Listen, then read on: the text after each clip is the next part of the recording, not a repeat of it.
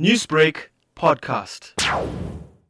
We note the concern, but it must be noted as well that these guidelines uh, in terms of pricing and, and, and everything were in fact issued uh, to all other provinces uh, by the National Treasury. So we were merely following the guidelines.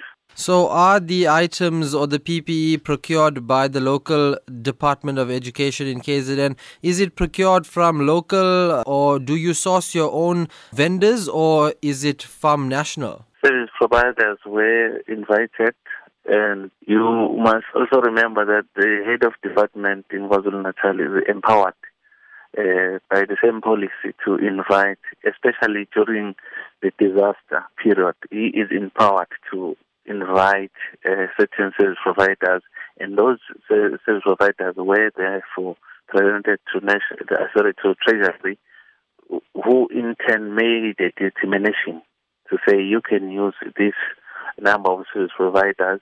We just gave the whole list, and then they in turn gave based on capa- capacity to deliver such services.